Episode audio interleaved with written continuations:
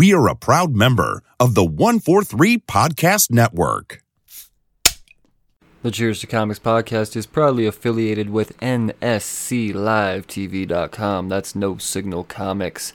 NSCLiveTV.com. Find the Cheers to Comics podcast on channel 34 of NSCLiveTV.com. No Signal Comics. The best in auction action.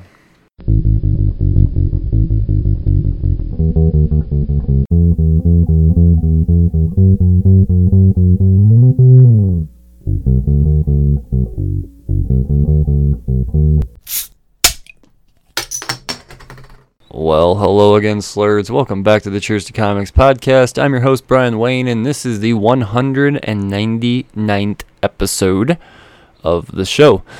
Uh, this episode just so happens to be a creator corner. The creator that I cornered on this episode just so happens to be the man Drew Zucker. If you're not familiar with Drew Zucker, you may recognize him from the hit sensation that has been and will be, continue on to be, Canto. Canto was amazing. I had uh, the writer of that book, David Booher, on the show not too long ago. And uh, yeah, I've had this episode anticipated for quite some time now, so I'm glad I got to finally sit down and talk to Drew. So, yeah, this is good times. The guy, he's a hero in himself, being an EMT out in New York City. We talk about all of that. We talk about his comings, uppins in the, the comic book industry, his side of the story as to how he met David Booher, and so much more. So, yeah, I'm, I'm pretty sure you're to dig all that. Uh, first, I got to tell you about. Uh, I, I, got a little ad read here. You know, this wouldn't be a Cheers to Comics podcast without me talking about Hooked on Comics. Hooked on Comics is a great way to get your books without having to go into any type of store while still supporting a small business, a local comic book store. So you could find Hooked on Comics. You could find their main shows on Tuesdays and Saturdays. Tuesdays at 6 Eastern, Saturdays at 7 Eastern. And um, yeah, and then they also do $5 bin shows in the afternoon as well. So I personally, I have bought from them. I have received my books. They treat their books well. They treat their customers great. And uh, yeah, it's just great deals, man. Great deals. So I, I personally vouch for, for Hooked on Comics. So I urge you to jump on in there, and uh, you probably find me in the, the, the live chat as well. And just, just tell them Hooked on or Hooked on Comics. Tell Hooked on Comics the Cheers to Comics sent you in the chat. So um, yeah, there you go. Good stuff. Good stuff. So, without further ado, I bring to you the interview with the dynamic Drew Zucker. All right, Drew Zucker, how are you, man? I'm good. How are you? I'm excellent. I'm excellent. Better now that I'm talking to a creator. I feel like I've been shut out. The summer's weird. I'm not shaking hands and and and uh, people's booths right now throwing stickers at them. So this is how I'm getting my fix. So it's nice. I know it's it's weird that uh, everyone's kind of like in this weird twilight zone for the next year until like the con circuit kicks back up. Yeah, yeah, no, it's uh, strange times. You more than anybody are really in the shit of all of this. You've really experienced it because you, I mean um, you're you're a creator, but you have a, a, like a real day job too. You don't just you know doodle amazing characters. You uh, you save lives, man. And you are in New York. Um, you were sleeping in your car doing pages, from what I understand. It, yeah, it, it was a uh, it was it was a really rough couple of months there. Yeah, for us, and we were all already pretty tired. Uh, but that just it, it was it was something else. It was it was not fun. Yeah, no, I'm uh, I'm talking to all these creators, and I'm really getting their take on what I'm calling the Corona effect right now. And I mean, I, you, your story is the one I've been anticipating the most because I mean, you are an EMT out there, and you quar- you know you self quarantined yourself, and you you're out there. You, you, I mean, I don't know when you have time to sleep. I, I I don't understand how you're doing it, but I know that you're putting out quality work. I mean, I would imagine Canto two is only going to be better than Canto one. You don't you know you don't take steps backwards. No, it, it's definitely. I I can safely say I, I'm lucky that I have Canto because not for nothing, it kept me from just like completely falling apart. See, this is point. this this that means a lot to me, man. And this, yeah, this is what I try to prove with comics. It's not just a bunch of people in tights kicking and punching with superpowers, like people, Mm-hmm. grown ass men, uh, uh, real life heroes out there, uh, keeping them sane, keeping them going to make them do what they continue to do what they do. Like that's what comics mean to this world. So that hearing that come from your mouth, that that that really validates everything that I've been preaching for sure, man. Yeah, no, I mean, and, and not just that. It, it's it's having something else to do, not having to to sit around and kind of stew in my thoughts when I came home. Yes. You know, because that's what everybody was like. You know, that was the worst part for everyone was, you know, when you're by yourself and the adrenaline stopped and you're sitting alone in your room and you you have a second to actually think about what went on and it's just that that's when it gets bad Right. uh, the the day to day stuff is is shitty, but it, it's kind of what everyone signed up for, especially in the Bronx. We are generally a disaster on a good day. This was just like cool. We're gonna throw a pandemic into the mix and Uh, see what happens. We'll we'll adapt and overcome like we do everything else. But it it was the way I put it for people was that it, it wasn't anything new for us. It was the sheer volume of it that just kind of and the fact that you know nothing we did was working for people. Yeah. Well, while all that's going on, meanwhile, you're you're trying to create a legacy in this industry, man. You're trying to. I mean, see, you don't. You're not working for the big two, so you don't have all, you know Disney money and AT and T money back in your projects. You're out there. You got to do it all yourself. Not only do you guys have to draw it all, but you have to find time to make sure that people know about it too. Yeah. You know, and that's the hard thing about being an indie creator. So it just goes to show that if you really want to do this business, man, you really have to love what the hell you're doing and believe in it. Oh yeah, for sure. Um, I, I've told people that this is because I, I went to SCAD. I, I don't know if you know SCAD, No, I'm not. uh, Savannah College of Art and Design. okay, cool. um, I was actually at school with Tradd Moore, uh, and Donny was Donny Cates was there for a second, and then Donny left for some reason I can't remember. But I I I was basically mentored by Tom Lyle, who created uh, Scarlet Spider, and then recently passed away. But we we had this running joke about the place that you know I graduated with 80 people in my class. And I think there are maybe four or five of us from my graduating class that are still working in the industry. And you knew it when you were there that if you aren't putting the time in, if you aren't committed to what you're doing and believe that you are doing the best work in the world and it's good, you know, you're going to set the world on fire, it's going to be the greatest thing ever.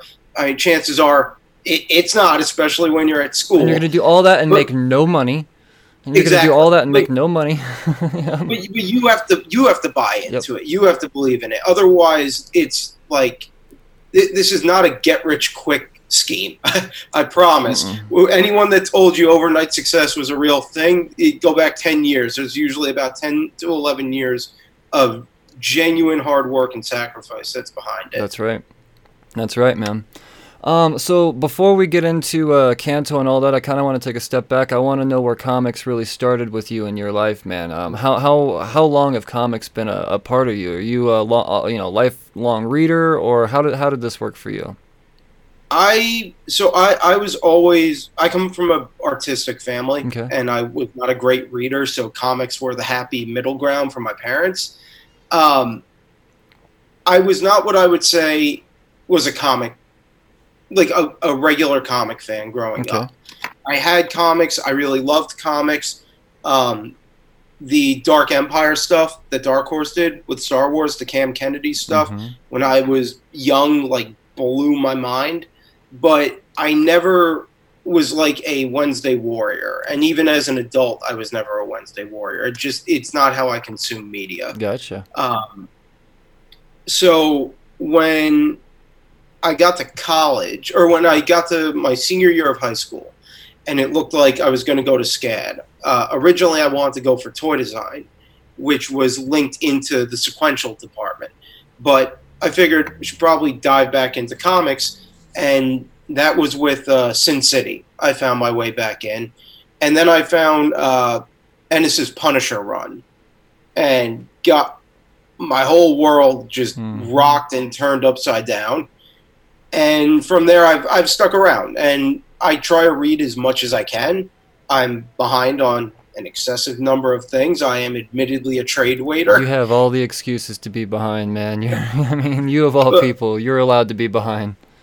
It, I also I find that my my opinion and experience of comics tends to be a little more uh, let's say positive because I don't get caught up in the monthly grind of it Okay. where and I see it with TV shows too where when something comes out month to month a bad issue can drag things out but all of a sudden bad issues don't feel and pacing doesn't feel like nearly as much of a problem when you're reading it in in chunks Yes. so it that, that's that's helped you know keep things a little more positive for me No, I find But- that quite often actually. There's times when I'm, you know, because I am a Wednesday warrior. You know, I come home with 30 different books every week, and uh, every once in a while I'll pick up a book, and I'm like, I don't, I don't remember what happened two weeks ago in this. You know, and this is all, there's so much going on. They should have done this a double size or whatever it may Right. be. And then that's that's kind of where my trade negotiation episode spawned from. I was like, I'm just gonna Mhm. condense all this stuff, and that, yeah. And I, I, from my personal end, I think it's so un, like I understand the the need for a Marvel and a DC to do that stuff. They they have to fulfill their business obligations within the industry and within the company and all that stuff. But I personally find it to be unfair to people like you, who are throwing down between four and six bucks for a book. I think that's kind of insane that you didn't get enough out of it to feel like you remember what's going on or to even be like i should just go back and refresh it it's like you know it, I, I call it throwaway books and every now and then a gem pops out of the throwaways and just kind of takes off. And then it becomes a run. Right. and that's what cements legacy.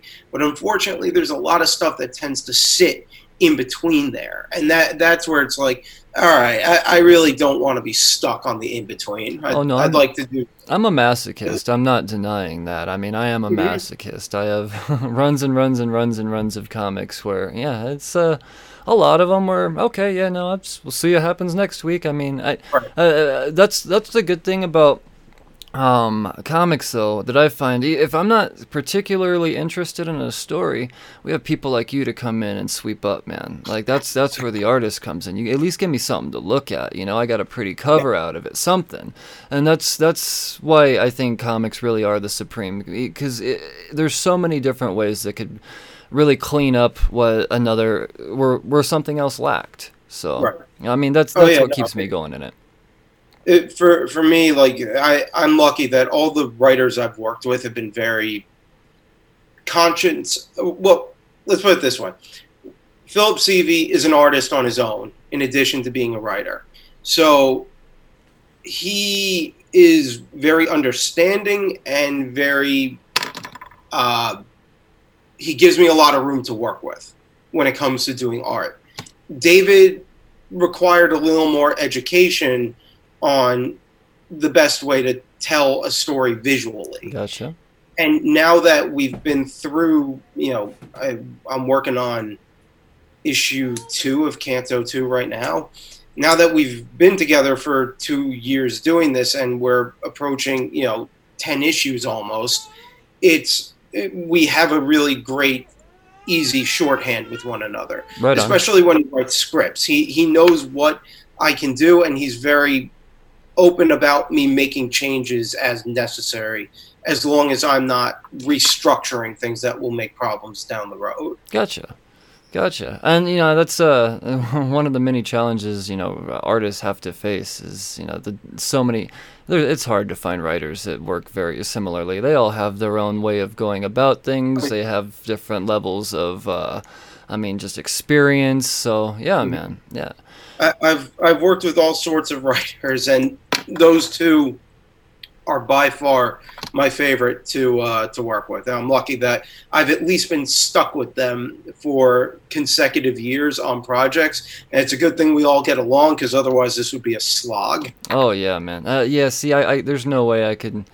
I think the projects that fail or turn out not so great, that's because the team does. They're they're just I don't know. I, I feel like there's got to be some sort of unspoken roadblock that occurred in there somehow, and they're just like, oh fuck it, let's just do this and get it. Yeah, done. I, David and I are are extremely collaborative on this. I mean, the ending for Volume Two, uh, he came to me with an idea.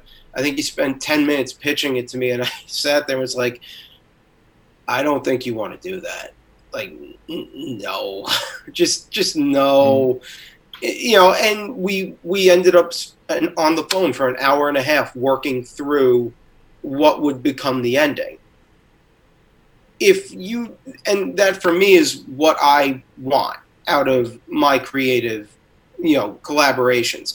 I'm not interested in just being the the gun for hire. That that bores me. I want to be involved in crafting story, and you know, luckily I have great collaborators that allow me to do that.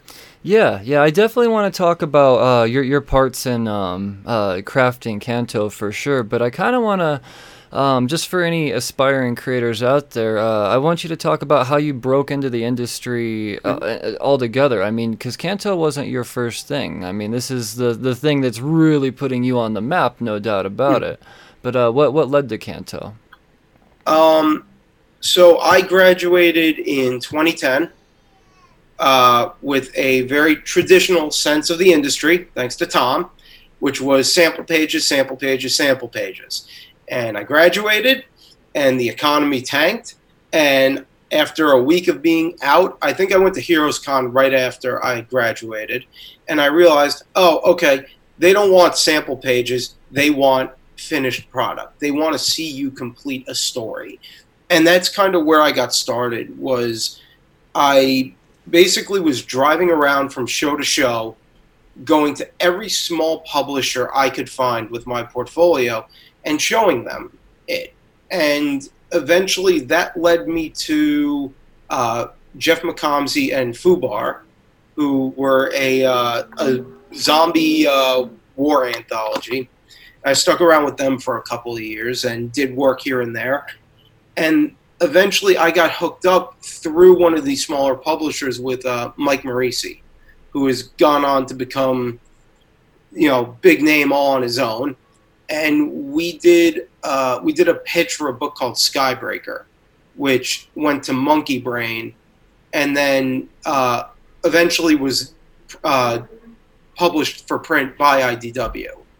All right. Uh, See, I, yeah, from Okay, cool. Yeah, I didn't. I was gonna ask because I was, you know, I was snooping your page and I was looking at Skybreaker. I was looking at the art on there and I was kind of comparing it to Canto. I was like, man, like these are almost two completely different styles, both awesome in their own way. Or do I find Skybreaker? So right on. Skybreaker's a little tough to find now. Yeah. Uh, it, it had a very limited print run. Okay. Um, the if I don't even know if it's on Comixology anymore. Hmm. Um, yeah, it it it was one of those things that we had hoped it would do well, but it just kind of you know came out and went.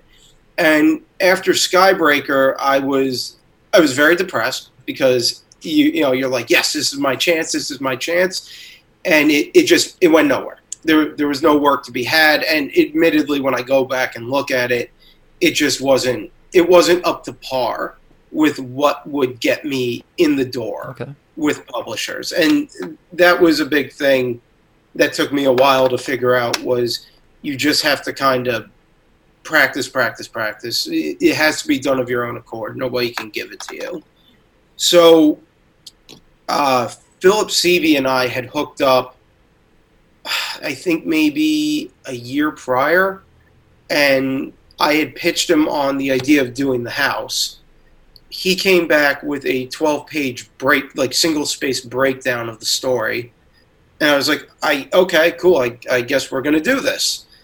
And that that took about seven years total to get that book done. Man. we basically uh, once skybreaker finished i think i had just read Locke and Key and basically finished it and said that is the kind of story i want to tell. And then i realized i have that kind of story in the house and we basically adopted the George Romero way of doing it. Okay, nobody's going to give us permission, nobody's going to give us money. Uh, I guess we'll do it on our own. And that led us to Comixology Submit, which then, when it came time to do print, led us to Kickstarter. Uh, and through all of that is how David found me. And David came to me right as I was wrapping up the house. I wasn't able to, he wanted to do a short story. I couldn't do it at the time. Uh, and I had already designed uh, Canto a few years back. It was a small sketch. It was sitting in a drawer. I had an idea of what to do with it, but it was it, it was very loose. It was only a paragraph. So when the time came for okay, I don't really know what to do next here, uh, I went to David with it, and I, I I actually need to get out of the habit of just sending random people my ideas with my sketches Yeah, because man. it's, It's a good thing David's like the nicest guy in the world.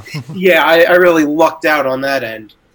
Um, David, within a second, came back and was like, "Yeah, I'm, I'm in. I love the Wizard of Oz. I, I love this idea. I love him. We're doing it."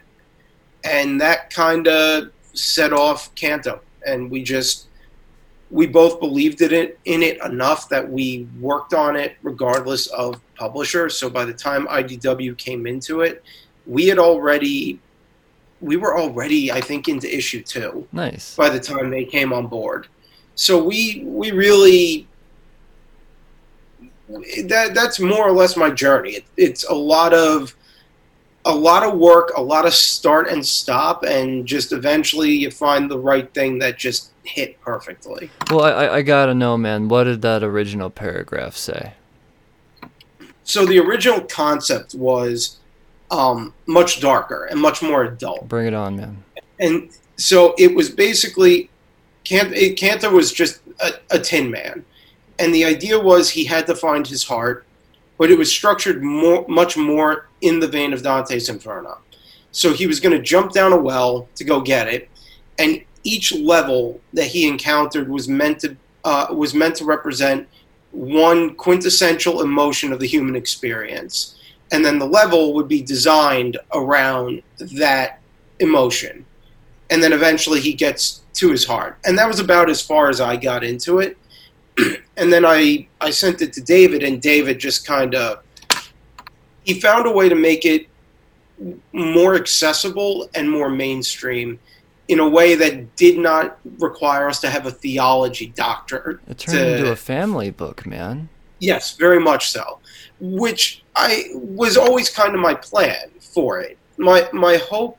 I, we're both big believers that kids are much smarter than you give them credit for, and that they want to be scared. Now, obviously, I can't have Canto burying the axe into somebody's head and pulling their spinal cords out. No, but having a big giant Malarex creeping in the woods, think you know, Exactly. like that's that's scary to a kid. I mean, Right. I mean, look look at what most kids grow up with. I mean, at least for me, I grew up on Ghostbusters, which I never should have been allowed to watch as young as I was. Um, even Star Wars. Star Wars goes pretty dark at times, and most kids see that when they're pretty young.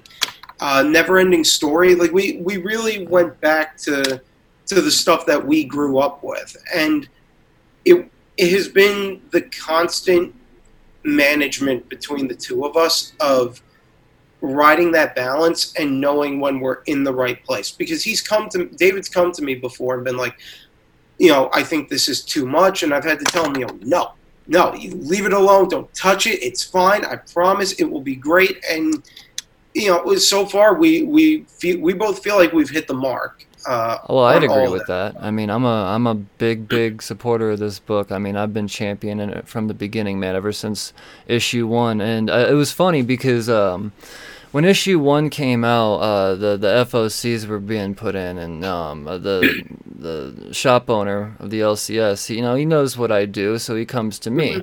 You know, I um, I've got my ear to the ground. And I said, Canto, man, you watch, you watch, you watch what happens to Canto. And he's like, What the fuck is Canto? What is that? You're gonna pitch a kid's book to me right now? Are you kidding me? And and he was eating a shoe then that, that, that Wednesday when every single one of those issues was sold out, despite the fact that they were all. I mean, I'm gonna. They were destroyed because there was printer Right. problems, and they were still fluent, flying off the shelves, flying off the shelves. So uh, yeah, no, is- the, the, we did that very much on purpose. Not not the damage. I, I promise. Uh, like damage. my, my soul just dropped for a second. I was like, how could you do that to me? um, I, I I have had this thing about this industry that we are yes we are a billion dollar industry. We are not a strong billion dollars. Oh, no. we are a That- weak yeah. billion dollars. And I would say that a huge, a lot of this kind of got a spotlight on it with COVID. We designed Canto you know, we've we've been accused of kind of pandering because it's like, oh, it's just an animated show, it's just a toy, and it's like, yes, it is that. It, it was designed with that in mind. That was part of the challenge that we laid out for ourselves. The other end of it was to whether shops want to or not, I am going to give you a book that you can put on your shelves that will bring new readership in that adults can share with their kids and bond with them over and hopefully make them into fans th- themselves and will make you guys money. That is my goal here. Whether I have to do it with you kicking and screaming, that is my goal is to make you guys money. And it was, you know, my locals were were super supportive because they know me. David's locals were really supportive. The the greatest joy for us was watching it just totally blow up though and seeing that and we get messages from people all the time about you know how they get to do this with their son or their daughter we get pictures of their kids reading it and it's like this is like exactly what we wanted for it And here It's I like- am as a 32 year old man enjoying it just the same, with no guilt, Exactly. not thinking, oh, you know, I'm reading Dr. Seuss here and enjoying it. No, Right. man, this is because as an adult, I understand, you know, the emotion on a different level. So it's, Right. uh, and it's, that was so much of what we shot for with it and it's kind of you know it, it was sort of this desire to reclaim the all ages mantle a little bit because so much of all ages is like it, it's just these books that kind of get farted out. The writers for hire the the artist is for hire and they do they do the work they do it well but it all panders. And it's like don't pander to them. If you pander to them you won't get anything out of it. And that was you know that that was the great joy for us when it took off and sold out as many times as it did um, and plus these shops get to make money Mhm. I, I know I know what their margins look like most of them are not not great unless you're midtown Yeah, yeah. Um, no, you're you're you're you're right about that. Most of them aren't. I mean, uh, my my LCS just so happens to be the largest in the world. It's Mile High Comics.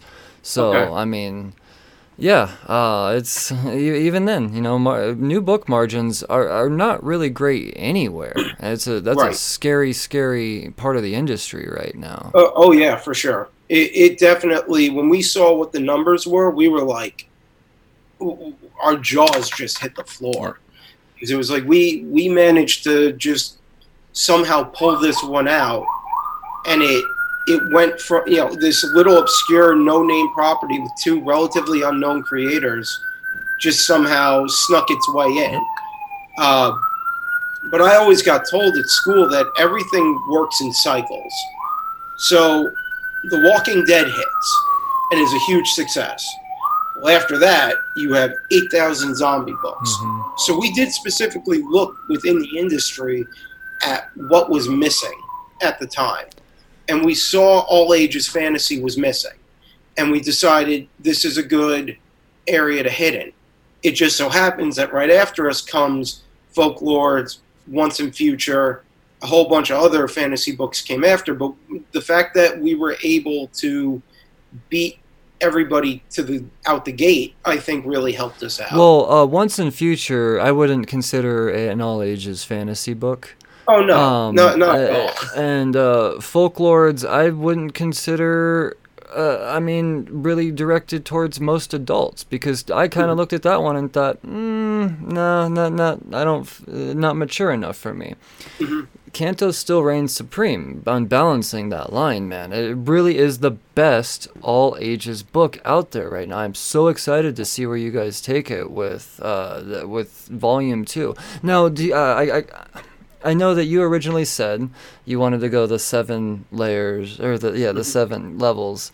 Um, I mean, are we gonna get seven volumes of Canto? Is this? Uh, I mean, is this how I'm we're, seeing we're this? working out we're working out final numbers now. Okay. Um, we're we're in the pro- we have to see kind of what the landscape of the industry looks like after all this.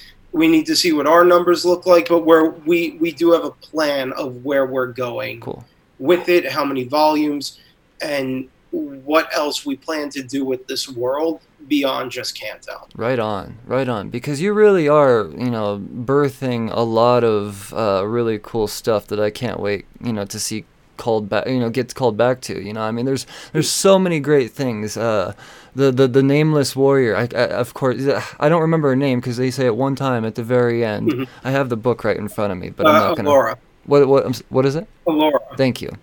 Um, yes. Uh, I mean, I gotta know everything. I gotta. I mean, there's. uh, yeah. You, you you you planted a lot of seeds. Is my point. So I. right and like i can tell you volume two is dense like i I- i've gone back and reread volume one and was like i really like it but it is very straightforward and a lot of our world building is done in the background and with just kind of small details that we throw out there these issues are much more dense in terms of how much stuff we're uh, not only introducing but paying off and what's coming back what isn't.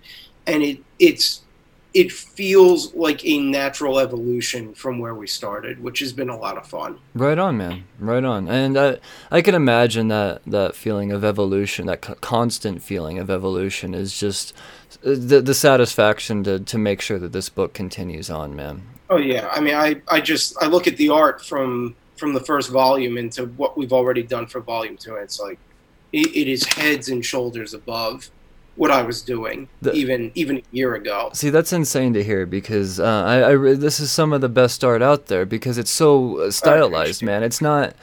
Uh, I, I I'm trying. I have to ask, you know, wh- who, who influences you because I can't find any influences in there. I really can't. It's uh, uh yeah. Tell me. I, I have a- I have a lot. Um, it, it's strange though because I've even if you go back to when I was like a freshman in college, and my drawings are just atrocious. You can always tell it's me drawing. You can always tell. I, I don't know why. I don't know how, but the style always slid through. And even as I've gotten better over the years, I still see it. I can see it when I look at Canto next to the house. If I were to go back and redraw the house now, it'd be totally different. It'd be a thousand times better. But it would you would still be able to see that it's the same person, or at least get that you know that instinctive uh, sense of that. Um, as far as influences go, uh, I love Geof Darrow, uh, Greg Capullo. Uh, I look at a lot of uh, Don Bluth from animation. Uh, who else is there? Glenn Keane, who was an animator for Disney. See, for that is years. one thing that I will say. Um, is it does feel like it's ready to be animated. Like it, it's it's it's just like a super fleshy storyboard. like it's it, this is Yeah, I, it, that that also just kind of comes from my my sensibilities of where I get my storytelling from. I would say I'm probably much more influenced in the way I I visually tell stories from film than I am necessarily from comics. Well, and I, I I totally get that because I mean on still pages I could still sense motion within your art. You do a really good job of you know still depicting motion, um, and also emotion on a faceless character. Um, so I kind of want to talk about the design of Canto a little bit. You know, you said this is just a little guy that's been sitting in a drawer for a little while. Um, h- uh, tell how did this guy? I mean, the, the first doodle, the first sketch. I got to know what was going through your head, man. Um, I was doing. I was. It was with Sevy actually. Uh, Sevy was hosting a basically artist blog, where once a week we would get given a topic. Everybody does a drawing, throws it up, and then it just kind of gets shot out to the masses. and I think for that week, I was like, I, I don't really want to draw this. so I ended up just going, uh, let me let me see if I can draw something you know, totally out of the box of anything I've ever done. And I think it like uh, Skottie Young's Oz book was big at the time. Okay. So I was like, let me see if I can do something along those lines. And I ended up with the original design for Canto, which was much more detailed, not nearly as emotive, but the basics of what he was was in the original drawing. He was super steampunked out originally, right. like to the point of I could not draw a book with this character. Uh, so when David came on, he really emphasized with me that we we find a way to simplify him and make him a little bit uh, a little cuter and less scary. It's like, all right, I I I agree with that. and then from there, he, he only went through really one more redesign after that because I kind of I went a little too far with it originally uh, into the cutesy realm, okay. and it just wasn't working for me. And then when I went back and just was, I think at one point I was trying to adjust my style to make it feel feel more cartoonish than what I was doing. Well, you drew a little badass, is what it is. I mean, it's I mean he's yeah. badass, but at the same time, it's like oh, it's, yeah, it's, it's perfect. We we found this really happy little medium with it because the best thing I did was abandon altogether changing my style. I was I think I did a page like it and it was like I'm I'm not enjoying doing this. So, you know, just go do it how you know how to do it. And from there you see it evolve a little bit through issue one, but then by issue two, I've kind of got it figured out, gotcha. and it's pretty consistent from there on. Did you always picture him with an axe, or did he have something else at some other time? Oh no, he, he has an axe in that first drawing. He has an axe. Right on, man. He, he, he always had an axe. That's awesome, dude. That's awesome. See, I, I, I have to compliment you uh, a million times on Canto's character design because I gave, I don't want to use the term gave up on art, but I put art on a back burner so I could just start talking about other artists that were better than me instead. Um, so, uh, but out of nowhere, man, I just decided, to, I was just, I just picked up the trade and I decided to pick up a sketchbook and the thing that went down was a little Canto doodle. So, I mean, it was, it, it's just so cool that. What's that? that makes me so happy. Well, no, dude, it, it's uh, it, it, Canto. I mean, it's uh, it brought it back, and the only reason why I didn't finish it is because my fucking scanner broke. I need to scan it in now so I could put all the, the yeah. I started doing a little Malarex and all that shit. Malarex, uh, dude. Malarex. Let's talk about the design on the Malarex because that that that's Canto's not easy to draw. Um, the Malarex, I don't know what the Malarex is, so I have no ref point of reference to go off of. I mean, combination between a gorilla and a bear. That's fucking metal, dude. That's so cool. like, I'm not even kidding. There's the actual an anatomical breakdown of it. Is the back legs are based around um, a bear's body, so they're big in the back. Um, and then he's basically got like jaguar legs in the back, and the entire front chest area is a gorilla. Oh, all right. All right. That's good. All right. I might have a little bit of reference to go off of now when I go to. so he, the the Malarex is actually the, probably the largest design element in the book. My sketchbook is like watching an actual evolution from like a guppy mm-hmm. to the current version of it because he went through so many different forms trying to find what worked. At one point, he was actually he was smaller than Canto at one point he was meant to very much be Toto. Really? and then I I think we I did the first issue. No, I was in the middle of the first issue and I got to that point where they show up. And I remember telling David like I I don't think this works and I ended up doing one and because we had locked the design. I ended up doing one more round of redesign and just was I sent it to him and he was like, I love it. It's perfect. And I think what sold him on it was I did a sketch of the Malarex standing there looking down at Canto, like in proportion with each other, and them kind of with question marks over their heads looking at each other. That's uh, that's all because that's kind of the little doodle that I'm working on right now. It's the same type of thing. that's funny that you say that. Oh man, I, I need to get it, the scanner working. God damn it! I'm I'm pumped it, again talking to you about it it's very much evolved out of Calvin and Hobbes. I I can I can kind of get a, a feel from that. I I, I can. I, I do. I man, it's I love this. I- this this is I, I love Calvin and Hobbes. Calvin and Hobbes was was probably the thing I read the most growing up. I, man, I some of the best stuff comes from uh, that that man's influence, Bill in- influence. It's Bill Bill Watterson is is just he's incredible. Yeah. The, and he, he- you know, respect to him. He didn't need to sell his product out. You know, he he sat there. He was offered millions and millions of dollars to do it, and he just sat there and went, "Why? Why would I want to sully, you know, what I've created?" And it, it's incredible. it's it, it really is. It really is. It's good to know that his uh, his legacy is still continuing on because I mean Canto's here. Canto's here. Yeah. Um, so uh, you say you know obviously a big um, Wizard of Oz influence in this, and a big Dante in- influence in this. Um, uh, these just were these just um, you know forms of media that stuck with you as a kid, or was it something that you've always you know just wanted to to put your stamp on in some way? No, not necessarily. So I got introduced to Dante in college. Okay. Um, and you know, it, it's more that I really, I love the basic structure of it, from the seven layer levels, and you know that Dante has this guide through everything and the imagery in it, and then Wizard of Oz. I mean, part of that evolved out of. I, I'll be totally honest. It evolved out of the fact that it's public domain and I knew whatever I did with it, I couldn't, you know, get sued over it down the road. It it just so happens that David is the world's biggest Wizard of Oz fan. Ah, okay, cool. Um, All right. David David incredibly owns a first printing of Wizard of Oz from 1901.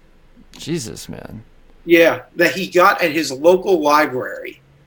That's It, a, it's a good story. You should ask him about it if you talk to him. yeah. Well, I'm definitely gonna have him on again, and I would imagine you as well at some point or another after Canto 2's on and popping, man. So yeah, no, that's a story I'm definitely gonna have to get out of them for sure. Um, but yeah, the the Wizard of Oz, from my end, was very surface Okay. of that. It was the influence for the Tin Man, Okay. and and that was about it. Uh, once we got rolling on things, I started to implement visual stuff. So, in Volume One, you'll see the yellow brick road is everywhere, and my idea for it was that if you treat it like how Rome was, if uh, the city of Dis is Rome. The yellow brick road takes you all throughout the rest of this world. But as you get further away from Dis, the road is less upkept and eventually just becomes dirt. Got it. Man. Um, it, it was stuff like that that I let kind of influence what we were doing. But David, David put his his Oz influences all over the place on it. All right, that's definitely something I really want to dig into more for sure. That's uh that's interesting. I I mean I obviously caught the Wizard of Oz references in there, but um Mhm. I, I didn't know that it, it it stemmed from such a I mean wow, the, the first print. Okay, yeah. No, that's that's a David. That's a David conversation. That, that yeah, that, that's a huge part of what got him on board and why he connected immediately with Canto. Was like he was like, I'm, I'm the world's biggest Wizard of Oz fan, and I've been waiting for this forever. And it's like perfect. Have at it, boss. Yep. Yeah. Well, that's here we are, man. And of course, Yeah. titled perfectly with "If I Only Had a Heart" on that uh on that first. Yeah, that wasn't the original uh, the original title. I think he came up with that when it came time to do the trade, and I was like, that that's good. Yeah. Yeah, no, it's perfect. It's perfect is what it is. Yeah. Um so uh I you're obviously we're going on and on about your art, but we can't not talk about Vittorio. How Mhm. do you meet Mr. Stone? Uh, I don't know if you know who Tim Daniel is. Uh, uh, the name rings a bell. I can't put a I can't put a uh, a name to or a project to it though. Tim is a writer slash designer. He's done a lot of horror books with Mike Moreci, Okay. and uh, he is now in charge of design over at Vault. All right. Um, Tim is basically the greatest designer, like cover designer, you know, book designer in the industry, bar none. We tried to hire Tim for like one for one job out of Vault to do to do Canto. We, we couldn't make it happen, but that's how good he is. Tim and Mike had a um, had a Star Wars anthology that they were doing for like two years, I think. that they they got a bunch of people together. Everyone just kind of worked for free, and we put it out into the world. And because it was free, you know, hopefully Disney didn't sue us. So I, my story was with Tim, and Tim brought Vittorio on, and Vittorio's colors just knocked my socks off uh, dude, when I saw got him. an amazing color palette in he, this book. He is incredible. So when it came time for this, I was like, well, who do I know that's good and I don't have to babysit? And I thought of Vittorio, and his his rate was perfect for us. And I mean, it, his work speaks for itself. Yeah. You would be amazed at how how few notes we have to give him. Uh, it, it really just it, it just it fits the, the pencils and the ink so well, man. It fits the flow of the story. It's it, it really is perfect. So I had to make sure I did compliment uh, Vittorio on here, and I, I yeah I gotta know. I mean, I had to know how you met this guy. So yeah, just, no, uh, both Vittorio and Deron are just like top notch. Um, the the thing I really like love and respect about both of them is that they're they're storytellers in their own right. So Vittorio genuinely tells a story with the colors that he's using.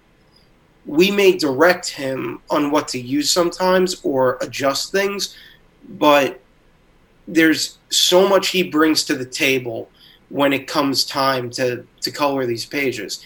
And as far as Deron goes, I mean, he, he takes the lettering to a totally different level their panels some of my favorite panels in volume one became my favorite panels be- because of how Deron letters them. Yeah um the it, it really is. It's it's it's so smooth. It flows so well. Um it's it's not a it's not cookie cutter text you know it's it's mm-hmm. a, it's a nice font. It, it suits the timeline well. And it brings you back. It makes you feel like yep. well this isn't going on in 2020 right now that's for sure. right. So. no for sure and, and you know, I, I think that's kind of my favorite thing about it is that we you you always hope it's gonna fe- you're gonna hit what you're trying to do, and we wanted it to feel timeless, and I think that we've pulled it off. Oh yeah, you nailed it. It it helps that there are no cell phones. Yeah, well, um, I I think uh, I I did a little um uh article for Outright Geekery, and in there I said uh, Canto is a character that will forever stand the test of time and I mean, I, I stand by that. I really do. I mean, it's it, it he's it just it just works, man. It just works. He'll, he's gonna live on forever. Yeah, I mean, we're we're for as well as we've done, we we've been very aware that you know, ten thousand copies is a great hit in comics, but we're also aware that we're still kind of small potatoes. But the fans that we have are super loyal and what's been nice about this is that we have, even once the series wrapped up with Volume 1, it has continued to grow. At least that's how it's felt to us. So, all we're really interested in now is how do we cultivate the fan base and keep growing it as time goes on and buck the trend that tends to follow other books, which is as time goes on, your core readership stays, but new readers don't really come in we're trying to find ways to get around that because we want people to get involved with this character. We we believe in it. We think it's worthwhile, especially given how the world is right now. Uh, and that's really our hope is that we'll continue to bring people in uh, from all age demographics. And uh, and uh, the all we have to do is just keep buying this book because as, soon, as soon as you know, the more people to buy this book, the more merchandising opportunities are going to kick mm-hmm. in, and then that's that's when we really you know that that's when Canto really takes the world by storm. You know that's that's when Twitter's clamoring for Right. you know a, a Nickelodeon whatever or whatever it may be. Um, it- but we we have to buy this book. That's that's the thing is I mean, we that, that's what it comes down to and that, that's what we've told people is you know david and i are using whatever popularity we have right now to the best of our ability uh, either through getting more press and eyes on it or you know getting what merchandise we can rolling but ultimately what provides us leverage is that the book is popular. And that's our hope because we we have so many things that we want to do with the character. We have we want to be able to tell the entire story and then come back to the world and do more. And you, you know like you said the more there's an appetite for it the easier it is for us to justify that and to be able to convince the powers that be to you know not only let us do it but back us up on it. Yes, yes, and you know it's it's hard enough to do it on your own, man. It, we it doesn't. There's no no no shame in getting some backing from some you know people with the means to do so. So exactly yeah. exactly Um, what's what's the first piece of merchandise you can't wait to see out on the market? uh the first piece that's actually coming or the one that i want Oh, there's a piece actually coming. Uh, we are going to have uh, enamel pins. Oh, nice, nice man. um, that that's that's step one. We're in the process of working through some other stuff. Uh, we have uh, guys that we're working with.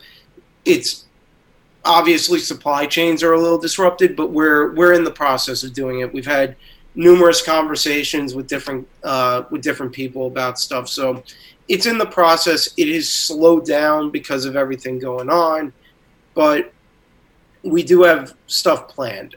As far as what I want, well, yes. in a perfect world, I would love to see Canto as a hot toy, but that's my own selfish desire. Dude, no, there's that's shoot for the stars, man. Shoot for the stars. The- the- the- I don't see anything wrong with that. Why? Why the fuck not? Canto mm-hmm. deserves it just as much as anything else, man.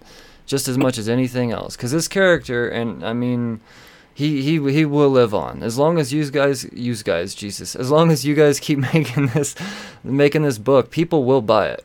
People will buy it. And I mean I'm I'm there every Wednesday, and I have the trade. I mean, I could read this book on both sides of my room. I mean, Like to that end, like David and I are just like we're we're so grateful for it because we've both been on the other end of um of you know putting everything into a book and it goes nowhere.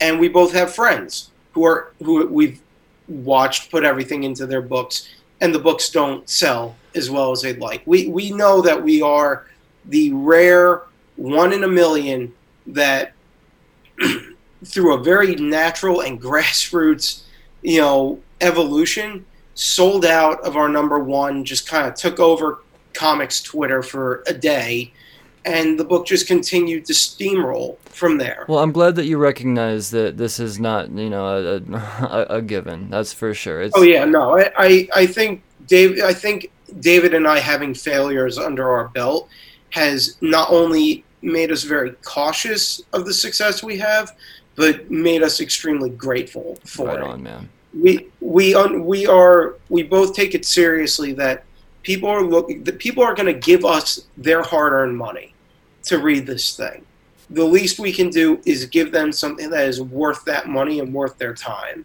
uh, and you know it's it's why every day i'm not at work is a 14 hour workday you know and drawing these endless details and backgrounds it's it's because we both believe that that's what people deserve, and especially if they're gonna come on board with us and support us uh, doing this, you know, it's the least we can do. Hell yeah, man. Hell yeah. Well, I know you're a very busy man, but I just got a, a few more quick questions for you. I like to do a little rapid fire. Um, honestly, I like you to put as little thought into these questions as possible, just to Sure. just to kind of get some off the head, off the top of the head type of answers. A lot of them are kind of white bread, but at the same time, I feel like they are kind of vital as to really um, uh, dissecting, uh, uh, you know, a, a person's uh, mindset in this industry. So. Sure. Ready when you are, man. You good? Let's Do it. Let's do this. Um, your favorite single issue of com- uh, single issue of a comic you've ever read. Your tw- 22 page story. Batman number five from Court of Owls. Nice. That's you, you knew that answer. You didn't have to think about it. Because I was sitting on the train reading it, going, "What the? Is there a print? Oh my god! I see what he did." That's awesome, man. That's Snyder. Blew my mind. Come on, guys. Come on. That that Court of Owls just like I, I think I've read it like eight or nine times. It's so good. That's awesome. That's awesome. Um, I, I, I just recently came across a number one from that series, and uh, yeah, um, oh, I'm excited. I'm excited to have my own little copy. It is such a I, I'm I'm lucky to have one that's signed by both of them. oh, that's amazing, man. It, it was the one I actually bought the week it came out, and I, I saw them at Baltimore one year and was like, I'm gonna stand online for this one. That's, that's awesome. See, you're a creator. You do it too, man. You love this just as much as the Oh, rest yeah. of us, man. That's awesome. Um, who's the uh, who's your favorite hero in comics? Doesn't have to be a superhero. Just your favorite hero. Uh, God, I'm blanking on his name. I'm such a jerk for doing it. Y the Last Man? All right. Ampersand. Right on. The monkey. I love the monkey in Y the Last Man. That is a fucking badass answer. I respect that answer so much. Um, I, I love him. that's that's that's great. Um, no, I'm I'm gonna replace the word favorite with best in this one because you know some people get up in arms when I say who's your favorite villain and oh you shouldn't you know, blah blah blah. So who's the best villain in comics? Who's the one that draws draws you in the most? I did such a lame answer. Uh, Joker. All right, no, that's not a lame answer because it's that that just proves you know Joker is is as good as ever, you know people say he is.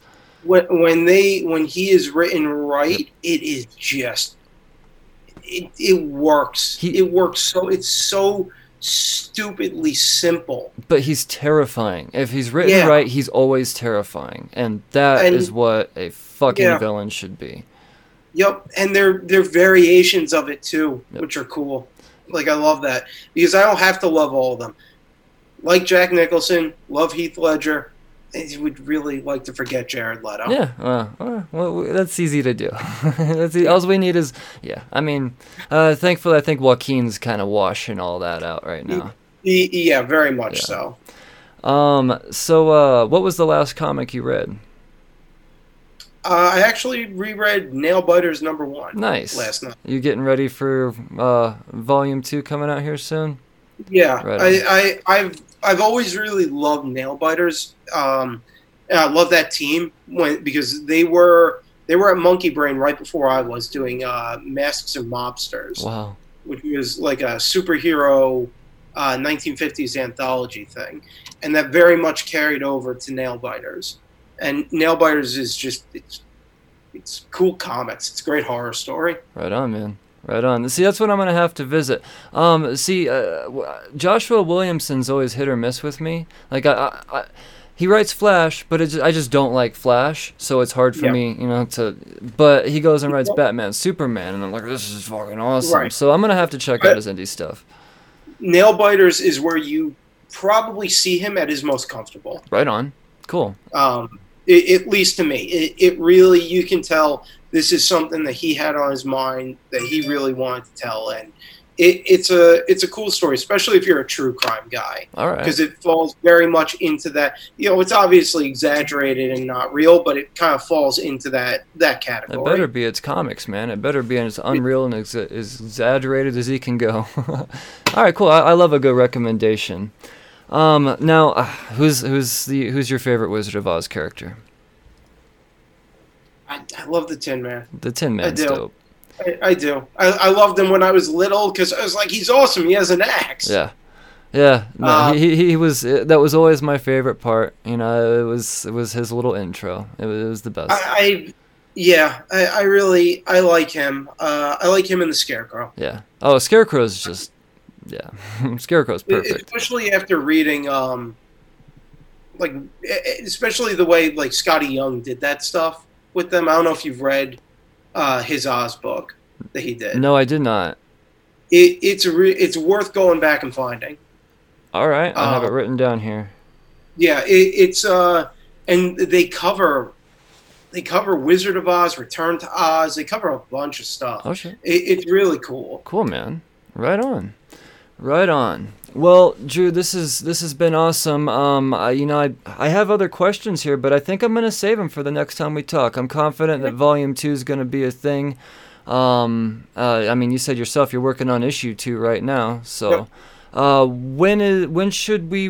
I mean, do we have an expectation on issue one? Or I mean, I guess issue it would be issue seven now, right? Is that Well, how we're gonna? Are, are you? I have dates. I have dates for everything. Oh, good. You do have dates because right now nobody knows what it, what's happening anywhere. So this is No, we uh we got official confirmation from uh, Diamond actually and previews uh, like three days ago. oh, good. Okay, cool. So when can we expect it?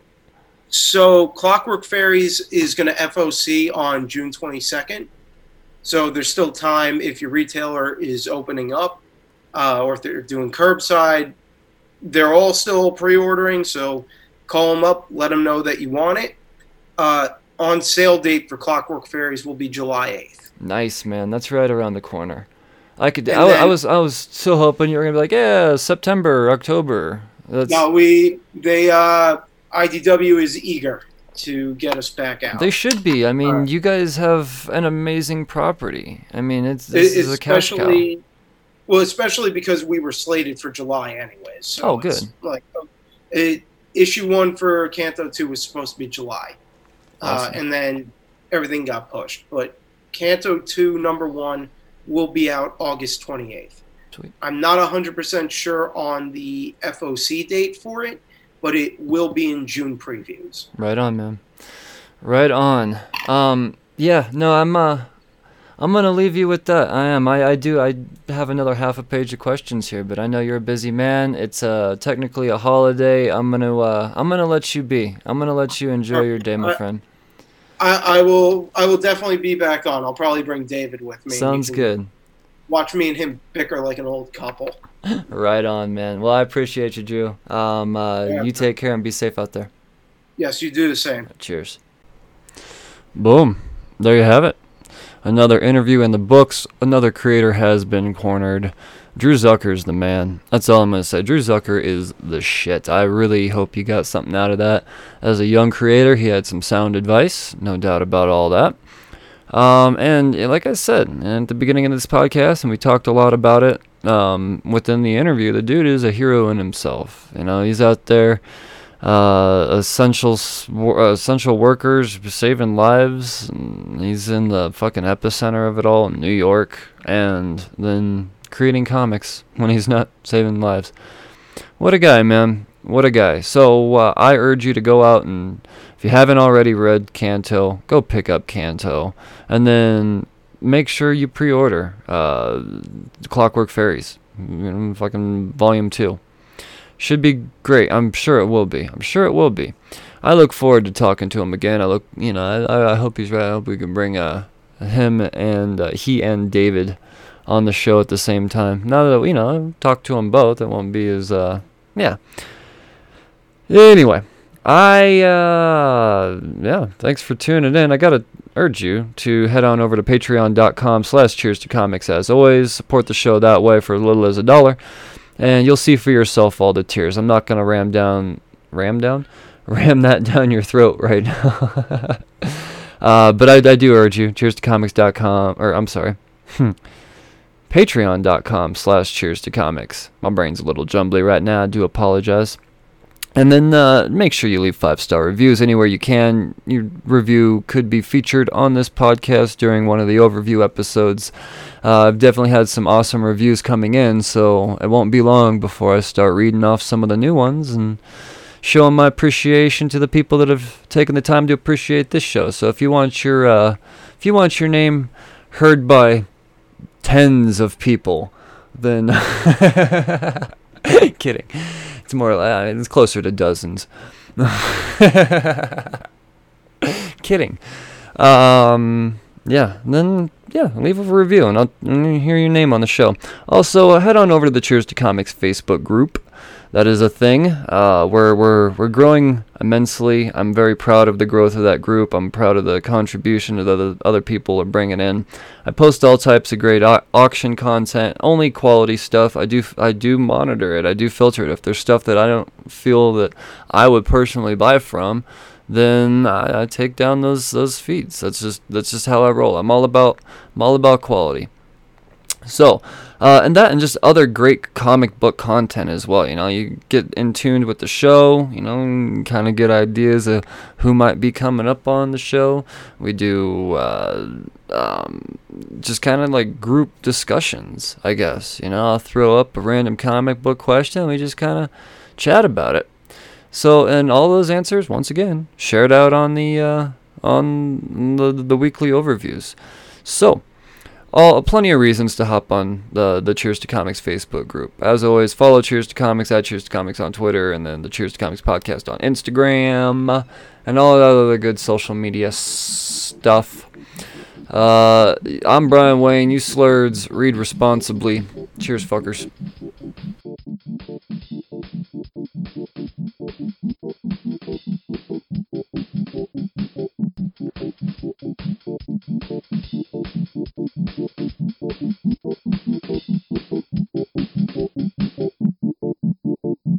Hi, you're listening to Cheers to Comics podcast. This is Mark Russell, and you're listening to the Cheers to Comics podcast. Hey everyone, I'm Monty Michael Moore, and this is the Cheers to Comics podcast with Brian Wayne. This is Drew Zucker. You're listening to Cheers to Comics podcast.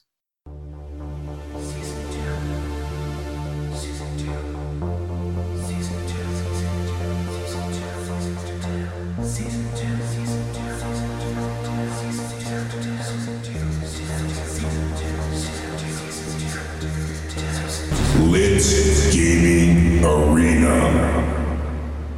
Coming soon. Video